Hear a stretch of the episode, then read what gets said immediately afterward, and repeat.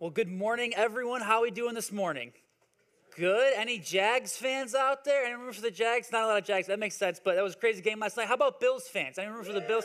Wow, a lot more people. Yeah. And then the Giants play after that, too. So it's a big day for New York football. I hope you're excited. Uh, I know I am. If you are new with us, welcome. Uh, we are very glad that you could be joining us. We hope that anytime that you are with us here at Crossroads, that you feel nothing but welcomed or loved. And that, that even goes outside of these four walls. Whenever you interact with someone um, from this body, we just hope that you feel uh, very uh, loved by people. But it is our uh, third week in our new series entitled A New Way, right? We are, we are studying, we are looking at, and we are trying to learn from this new way of life that Jesus Christ brought down into this earth and both exemplified himself as well as taught to others. And so, in order to do so, we've been studying the book of Matthew, and thus far, we have made it through three chapters. But what's interesting is that through the first three chapters, Jesus hasn't really been our guide through the story yet. And today, I'll tell you this that's all going to change. So, the title of my message today is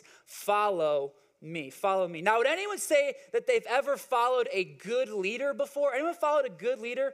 No, no one has. That's a bummer. Um, I can hurt by that, but that's okay. Um, make, eh, they were talking about me. And so it's, isn't it true though? Isn't it true that you could be following the best leader in the whole world and they still might lead you into an uncomfortable situation? Anyone ever had that happen before?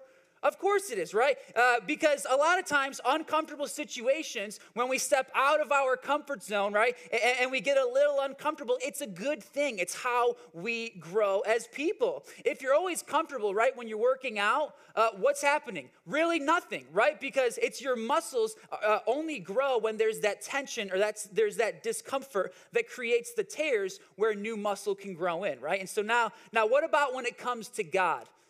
Does, does God ever lead you into uncomfortable situations to make you better, stronger, or more dependent on Him? He does, right? Of course he does. I mean, this is all we see happening across the pages of Scripture. It's God leading his followers into uncomfortable situations, right?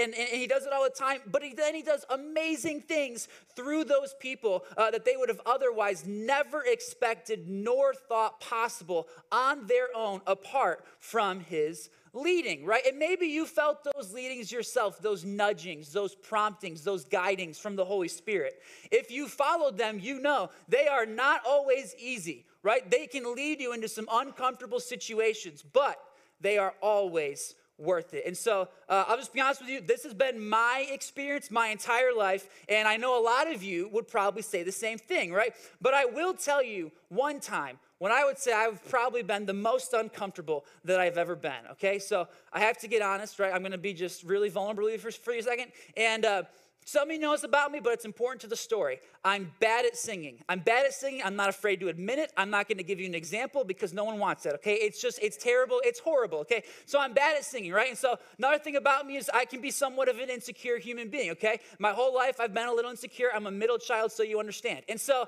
uh, a lot of times, right, I look for the approval of other people. Now, this was at an all time high when I was like a freshman and sophomore in high school. And that's just true for like everyone, right? And so I was trying to fit in. I was trying to be cool. I was trying to be popular. And so, a way in which I would try and do that a lot was by like making fun of other people for the entertainment of others. Okay, so this was not a good thing. Luckily, Jesus really came into my life and really impacted me after my freshman year of high school. And so, even throughout sophomore year, I was still trying to grow and become more like Jesus, right? But by junior year, I had really figured out that there were a lot of people that felt a certain type of way about Cooper Young, and it was not a good thing, okay? Because at this point, I was like, I'm just trying to live my life following Jesus and trying to love others like he did. And there were a lot of people who really really didn't even want to talk to me, right? And so this wasn't a good thing. Uh, by the time I was a senior, uh, I, you know, I had applied to Syracuse. Uh, I, I kind of, I had played sports all throughout high school. I had gotten my homework turned in on time, and I did Young Life. Okay, so I was pretty busy, but that also kind of limited the people who I was around a lot. And so uh, when I was a senior, I was like, you know what? I want to leave this high school uh, better than when I came here. I really want to leave a positive legacy uh, in my time here. And so I decided, and this is like just advice for everyone.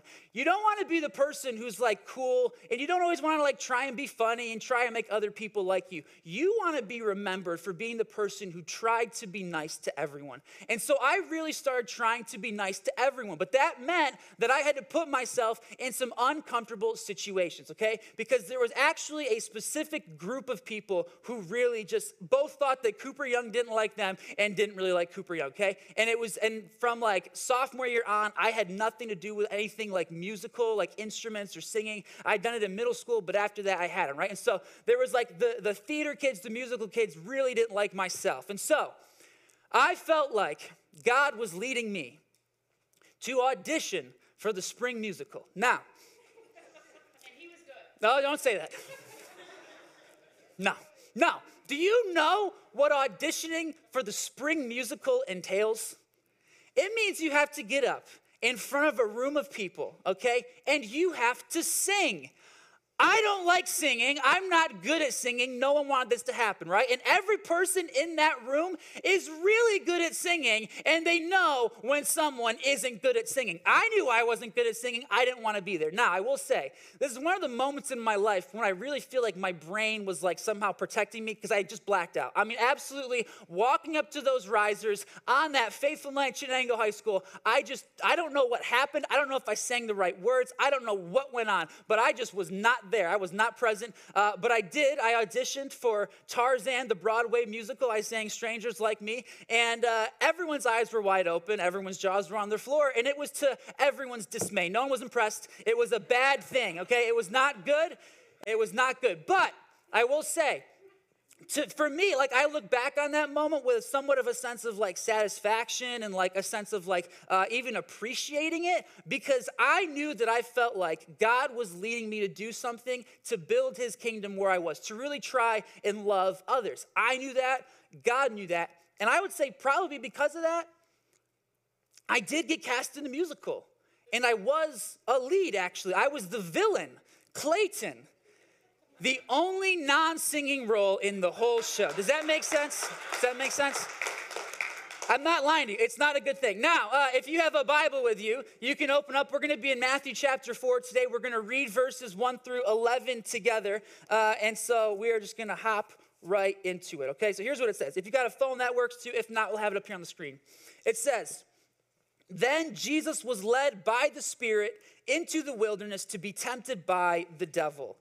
After fasting 40 days and 40 nights, he was hungry. The tempter came to him and said, If you are the Son of God, tell these stones to become bread. Jesus answered, It is written, Man shall not live on bread alone, but on every word that comes from the mouth of God. Then the devil took him to the holy city and had him stand on the highest point of the temple. If you are the Son of God, he said, throw yourself down. For it is written, He will command His angels concerning you, and they will lift you up in their hands so that you will not strike your foot against a stone.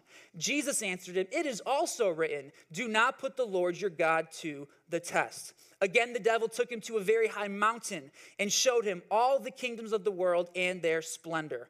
All this I will give you, he said, if you will bow down and worship me.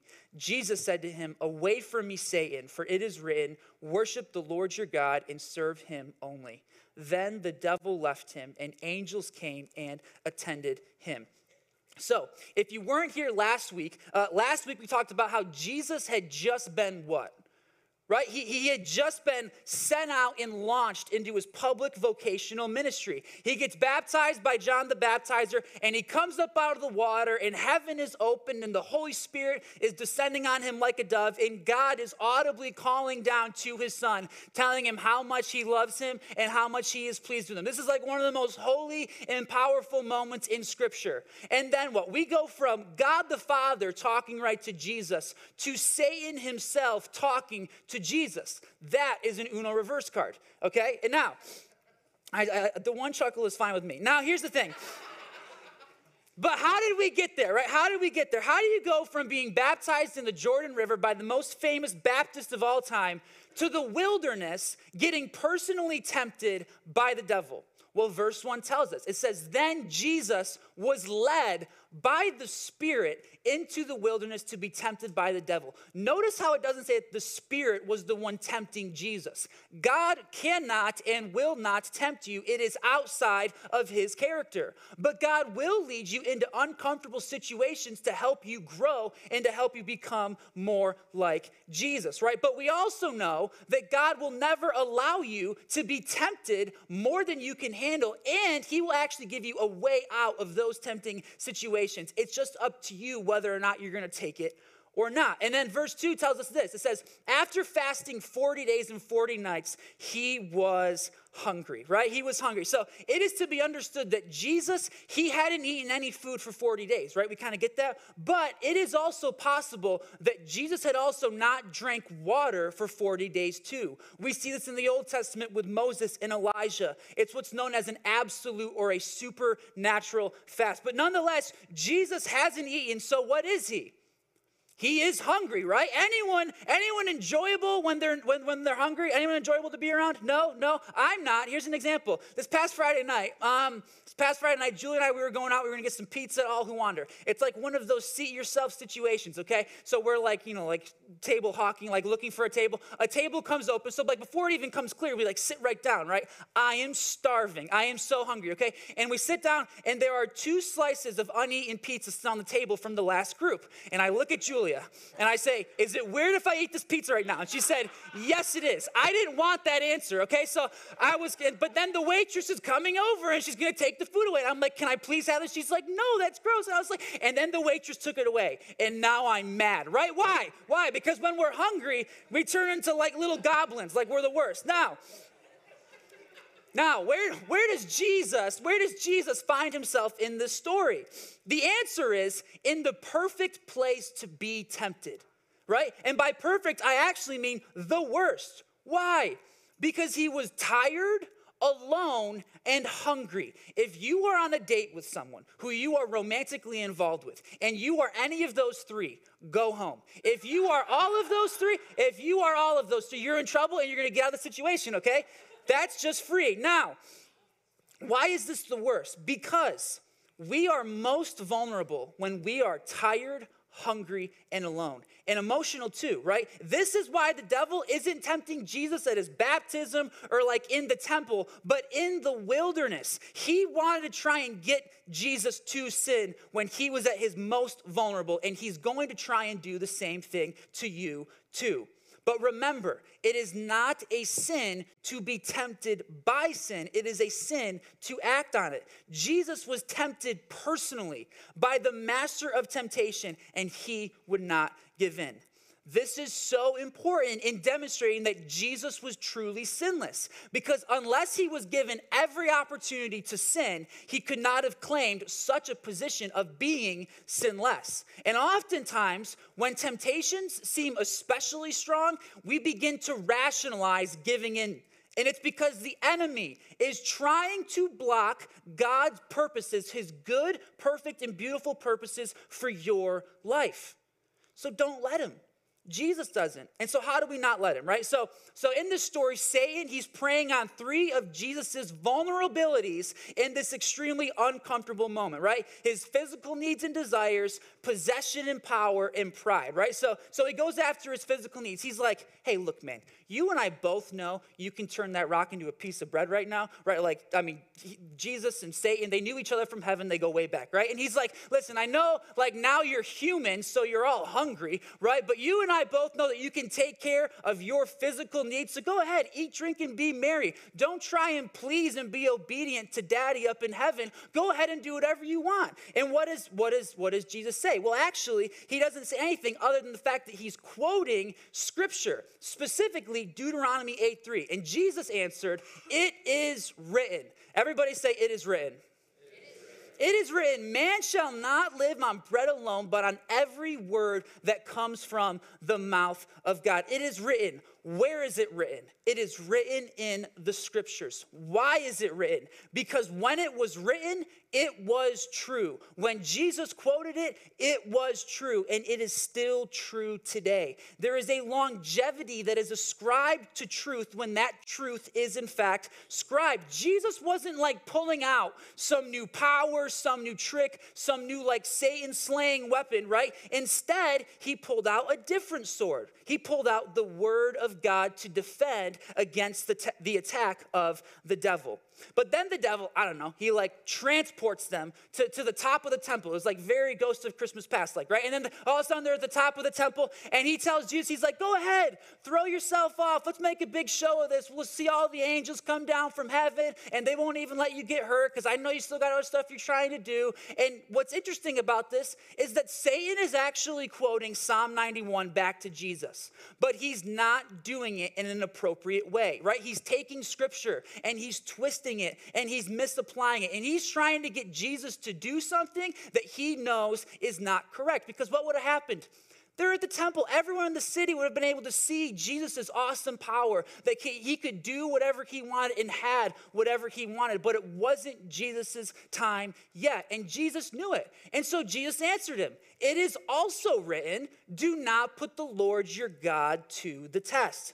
In other words, don't make a show of God's power for your own personal promotion, and don't expect Him to show up for you when you're trying to make it all about you. So then finally, the devil pulls out like his, his last trick, his final temptation, like the greatest one of all. And he transports them to the top of this mountain, right? And they're looking out and they can see all of the cities and all of the kingdoms. And the devil has authority on this earth. And he told Jesus, hey man, I'll give you authority. I'll make you the king of this entire realm if you will just bow down and worship me. And you'd say, Cooper, it's Jesus. He's the Son of God. That's not a hard decision. Oh, no. No, Jesus came to this earth for you. He came here to be in a relationship with you. He came here to be your king. And the devil had just given him away to be your king without having to suffer, without having to die, without having to be obedient and to follow the plans of his Father in heaven. All he had to do was bow down and worship Satan. What was he doing? He was appealing to Jesus' pride. The same thing that caused Satan to fall from heaven, the same thing that the devil used on Adam and Eve to get them to say, hey, we'll just call our own shots here. We don't need to listen to God, and neither do you, Jesus. Let's just do our own thing. And what does Jesus do? Jesus said to him, Away from me, Satan, for it is written, Worship the Lord your God and serve him only. Then the devil left him. So, I want to make three points about this passage, okay? The first one is this we win with the word. Everybody say, We win with the word. That's right. Listen, people, let's be real. The devil, Satan, the enemy of God and your enemy, is so good at doing what he does. He is so good at getting you to do, to think, and to believe things that are not true. He is very good at it. Okay, I'll never tell you the devil isn't good at what he does. But Jesus is better. Jesus is stronger. Jesus is more powerful. And even in a human body, weak, vulnerable, and all alone, Jesus was able to defeat the devil on his own playing field. Jesus beat Satan. He won. And the same weapon that he won using is not a secret weapon. It is the word of God appropriately applied. Jesus knew the word, Jesus understood the word, and Jesus used the word to win. And he defeated the temptation to sin, to be disobedient, to miss out on God's beautiful purpose for his life by relying on the word of God. And this is why, personally, I will never apologize for believing that the truth that is in this book, appropriately applied to your life and understood in its true context, will allow you to live your best life. I've tried it myself, I've lived it. I've fallen deeper in love with it daily, and it allows me to fall deeper in love with God at just the same rate. And it will do the same for you. The devil will try and trick confuse, and stop you from loving the Bible and God's word. But we win at life with the word. It's what Jesus used to fight face to face with evil, and it's what we will use too, because we are tempted to sin all day long, like 6,000 times a day, the devil is trying to lead you into sin and he is tempting you. And if we have the word as our weapon, we will win those battles. And now here's the thing, right? Some of you, you're not super comfortable with everything in Scripture, okay? But don't throw it all out, okay? Because that leads me to my next point. Getting better requires getting uncomfortable. How many people want to get better in life? How many people think there are some things they could get better? Yeah, all of us could, right? Like we, we're all in the same boat there. Jesus found himself in a very uncomfortable situation, and he had done everything right, right? He's baptized, he's starting his public ministry, he's following the Spirit, and he even chooses to fast for the first 40 days of his ministry as a way of saying, God, here it is, man, I'll give you my best and I'll give you my first right? There were plenty of people who needed the gospel, who needed healing, who needed teaching, but Jesus spent the first 40 days praying and fasting to God. And after doing all of those things, Jesus found himself in a very uncomfortable situation. He was weak, tired, alone, vulnerable, and uncomfortable, standing face to face with Satan, who was giving him his best. Like only the best temptations for the Son of God. And Jesus fought back with the same thing that we have as an app on our phone. The words of God, only for Jesus, he had the word written on his heart. And Jesus had to get uncomfortable. He had to. As uncomfortable as any person ever has or will to prove that he was the Messiah, that he was sinless, that he was worthy of being the Lamb of God who had come to take away the sins of the world when you work out, right? If you're if you're uncomfortable, if you're not uncomfortable, you're not getting any stronger or better. But being uncomfortable doesn't mean that you're doing it wrong. A lot of times it means you're getting better.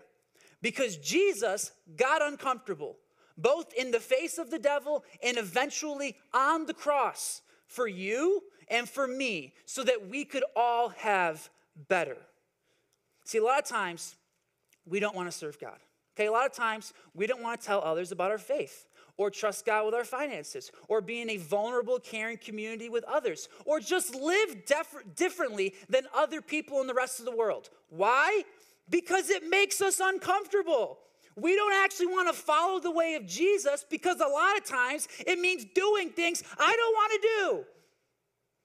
And I'm not comfortable doing them. So I'd rather not do it. And some of you need to start getting uncomfortable in following the Spirit by stepping out of your comfort zone and stepping into all that God has for your life. I'm telling you, heaven was a lot more comfortable than coming down into this broken and messed up world. But Jesus came down here to get nailed to a cross and only when that happened did Jesus become fully perfect because he was obedient to the point of death. Getting better requires getting uncomfortable. And I hope we're all trying to get better because better looks a lot like Jesus. Third point is this you'll never miss what you give. And the third point, it's actually an uncomfortable one, right? But listen to this Jesus gave up his time, okay? 40 days in the wilderness his energy. He was fasting. He gave up his home in heaven. And when he was here, he was homeless. He gave up his food, eh, maybe even his water. He gave up his comfort, being in this broken world. And he gave up all of the opportunities the devil gave him to get nourishment, power, and pride. And he didn't miss any of it. Was it easy? No. Did it get harder? It actually did because he went on and he gave up his dignity when he was stripped. He gave up his body when he was beaten. And eventually he gave up his life when he died on the cross. Jesus gave it all. The Father gave up his one and only Son. God gave up his first and his best. This is why we give of ourselves. It's not because we have to, it's not. It's because we get to. If you repent and you place your faith in Jesus, you'll go to heaven, okay? That will happen. You don't have to do anything, but you will miss out on all that God has for you here on the earth. You will miss out on the fruits of the Spirit love, joy, peace, patience, kindness, goodness, gentleness, faithfulness, and self control that all promote the fullness of life here on earth. And listen, truthfully, I can say this I love you, right? I care about you. I want you to enjoy these things because I've already tested all of these things for myself. And I am a satisfied follower of Jesus. I can't explain my life other than God is real, Jesus died for my sins, the Bible is true, and if you follow him, you will experience the fullness of life. But that entails giving. Now, when I say that, everyone's minds there immediately goes to money, right? That's a thing, right? And that is a thing because that's a big one and that's a hard one for a lot of people. But it's not just the thing, it's everything, right? It's also it's also serving, serving your God, following Jesus' example by serving your brothers and sisters in Christ and others too, right? It's also getting into a life group with others who are not always easy to love, but that still love you and that you still love them and you grow together in Christ. But in everything in your life, you give your first and you give your best to God because that's what He did for you. That's what Jesus modeled. And right now, in your heart, in your body, you're probably a little uncomfortable. You got thoughts in your head. I don't know what I'm talking about, right? He's just trying to work some angle, right? There's no way that I could ever. That in this moment, you are being tempted. The enemy is taking past bad experiences in your life and he is trying to use them to lie to you. Are you going to believe them or are you going to win with the word? Are you going to get better by getting uncomfortable? Because I'll tell you this you'll never miss what you give. When you give to God, you can't outgive God. He knows your needs. He doesn't want your things. He wants your heart. He just wants to be the most important thing in your life. And the way that you demonstrate that is by giving your first and your best of your time, daily, weekly, annually. Your talents, that He has gifted you spiritually and in your job with unique gifts to build up your church and your treasure, your resources, right? To give back to Him, demonstrating that you trust Him and that He is your sole source of provision. Because it wasn't until after Jesus had given his best to God, gotten uncomfortable in obedience to his Father, and won with the word in the face of temptation that he went on to preach. And from that time on, Jesus began to preach. Repent, for the kingdom of heaven has come near. It's what we talked about last week. Jesus is preaching the same thing. And all we've talked about today, these are all the ways in which we show that we have truly turned our lives back to Jesus, and he keeps going on. Matthew says, As Jesus was walking beside the Sea of Galilee, he saw two brothers, Simon called Peter and his brother Andrew. They were casting a net into the lake, for they were fishermen. Come, follow me, Jesus said, and I will send you out to fish for people. At once, they left their nets and followed him. Going on from there, he saw two other brothers, James, son of Zebedee, and his brother John. They were in a boat with their father Zebedee, preparing their nets. Jesus called them, and immediately they left the boat and their father and followed him. Listen. I don't know what you believe about Jesus, okay? I don't know what you believe about the Bible. I don't even like know what you think about me really all the time, right? I don't know. But I'm not asking you to trust me. I will attest to these things all day long, up and down. But the only reason that I'm here today doing what I'm doing is because I've done these things already before I worked at a church. And it works. And I just want everyone else to experience what I've experienced. So I'm not asking you to trust me, I'm asking you to trust God and to take another step in following after the example that Jesus has set for us. I know for me, I want to be known as someone who follows Jesus. And right now, Jesus is telling you to come and follow him. And you get to decide how you respond. The devil does not want you to follow him, okay? He is trying to convince you right now to stop, right? To rationalize everything away. He's putting little lies and little things in your mind, right? So what did Jesus do? He fought back with the word. So here are three pieces of scripture, super quick, right? Whoever serves me must follow me.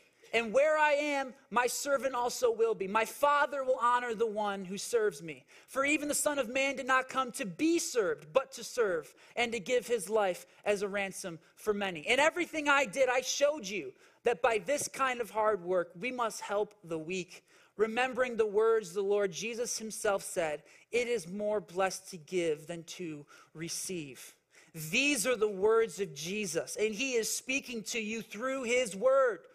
Will you be like the disciples and follow him, or just be like someone in the crowd who comes and listens and just goes away and then comes back and we just do it all again? Right? Here's my encouragement to you don't be a part of the crowd, become a part of the body. And this is the last thing to close. Okay, here we go. To close today, and I think this is going to be a day that you're going to look back on. It's going to be a day when you said yes to God and you chose to follow Him and you were so glad you did. But what is the why? What is the why? Our why here at Crossroads is to, to be a place where we bring Christ's compassion to people at the crossroads of life, right? Where we're trying to love God and we're trying to love others as Jesus has loved us, that we are a, a family on this mission together. And today, there's going to be a lot of opportunities for you to say yes in this church, right? And in a moment, you'll see him on the screen. But here's what I know. Here's what I know, okay? Some of you are really struggling. You're struggling to find purpose in your life. You wonder if you have purpose in this life. And I will speak directly to you, but this is for everyone. If you have breath in your lungs, God is not done with you. He still wants to use you. You're still part of His mission, and He still can use, use you. He will use your story, He will use your gifts, but at some point, you have to decide to follow Him. And here, we're really trying to do our best to impact lives, right? To see them transformed by Jesus. We're trying. We're not perfect, but I know one thing we are better together. And I'm going to encourage you today to start serving in some monthly capacity because I believe it is just as valuable to your life as coming to churches every week, as getting in a group, as giving is. It's not one of those things, it's all of them. And you say, Cooper, I'm just not comfortable serving on the tech team or holding doors or, or working in the kids' area. To that, I would say, that may be true. But I know that you are good at something. And it may require you following God into an uncomfortable situation. But it also requires you not letting the enemy talk you out of it so that you don't miss the purpose that God has for your life. And you even say, but Cooper, do all these positions even matter? And the answer is yes. Every position matters, right? Like you see all the things going on. And so, for example, this year, this year we started hosting MOPS at the church again, okay? It's on Sunday nights every other week, right? Now, I actually, MOPS, Mothers of Preschoolers, we got that? Mothers of Preschoolers, okay. So I actually first met my wife when I was a three year old in MOPS, so I'm a big fan. Now, Monday. Monday morning, Monday morning, my mom sent me this picture, okay? She sent me these pictures. And they say, oh, yeah, you say, oh, okay, yeah, and I get it, he's my brother, okay? But but he's also, he's also a 19 year old college kid, right? Who's home on break. And it's a Sunday night. He could be out doing anything he wanted, but what did he do? He decided to follow Jesus to make it so that other moms would be able to have a break and be filled up and cared for themselves. And what you also don't know is that when we first brought MOPS back, there was no child care, okay? It was just kind of like either figure something out on your own or like have your kid with you. And then my mom heard that. And she said, No, I'm going to say yes by giving up every other Sunday night to hold babies to watch preschoolers. And I asked her why. And she said, When I was a part of it, they did it for me. And so she saw a need and she met it, right? That might be the case for you. There might be a position that we don't even have here yet that you feel called to start. Let's do it. You know what I mean? Every aspect of here happens throughout the weekend on Sunday matters. I'm almost done. You may never think about the people who are up in that corner room running the stream, okay? But they're here every week, okay? And you never see them, you don't even know that they're there.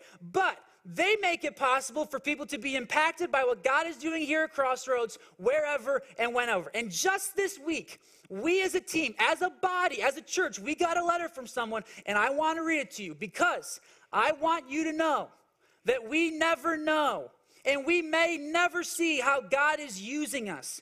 We might not even know the impact we're having, but we don't have to know. We're just supposed to be obedient to God and to let Him handle the rest. But this was one of those times when, when God gave us a little sneak peek in, into, into a way in which He's using the church. So I was reading to you super quick, okay? Here's what it says. It says, I feel very strong, I feel a very strong need to write and to tell you that God used you this past hour to speak to me. Thank you. This is to all of us as a church, okay? Thank you that at 2 a.m., during a very trying night, you got through to me who God says I am, for reminding me that God loves me. He loves my children, grandchildren, even more than I do. I pray that you will continue to fight back with the truth of God's word. My battle has been long and hard, but I can tell you that God has been faithful and kept me in his care when I couldn't see him, feel him, or sense him. He's so faithful. Thank you again. The answer to where are you? For me, 2:35 a.m., I'm going to lie down in the boat during the storm and sleep. If Jesus speaks, the storm will cease. If Jesus remains silent, the storm still knows he's in charge. Either way, Jesus is faithful. Good night. So, like, that's the kind of thing where you just, you never know, right? We don't, I mean, we put the streams up on YouTube and it's like great, right? And then someone finds it just in the middle of the night when who knows she's going through whatever she's going through, and God uses you as a church, right? And it's just an awesome thing. Now, here's what you might not think about. Just as amazing as the folks running the stream, uh, uh, if it wasn't for our next gen ministries, right, those stream volunteers, they wouldn't have someone to watch their kids. And you start to see that we're actually, we're all serving each other, right? But we're all serving God, and God is using us as a church to make an impact with people we've never even met before. And so this is absolutely the last thing. Last slide. I loved what this nursery uh, volunteer said about volunteering in the nursery because to me, this is like, this is what, what remembering the why looks like, right? And so she said, I want each child that comes into the nursery to begin to learn that church is a safe and loving place that allows them to grow in their faith. Each time I serve, I can allow other parents to have a sense of peace while they have time to learn about God. They can focus on worship. It took me a while to realize that while I was volunteering, I wasn't missing out on service, I was part of the service.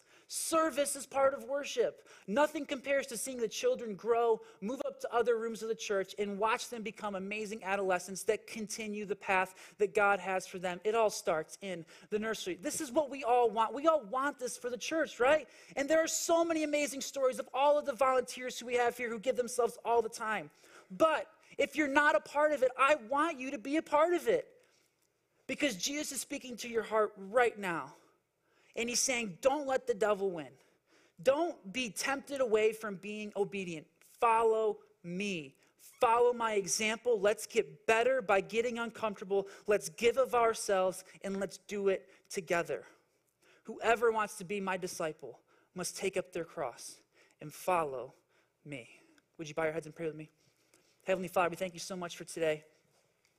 God, we thank you for your word. God, we thank you that it is a sword that helps us battle off the temptations that the enemy constantly uh, brings into our lives, God, to try and lead us away from your good purposes for our lives.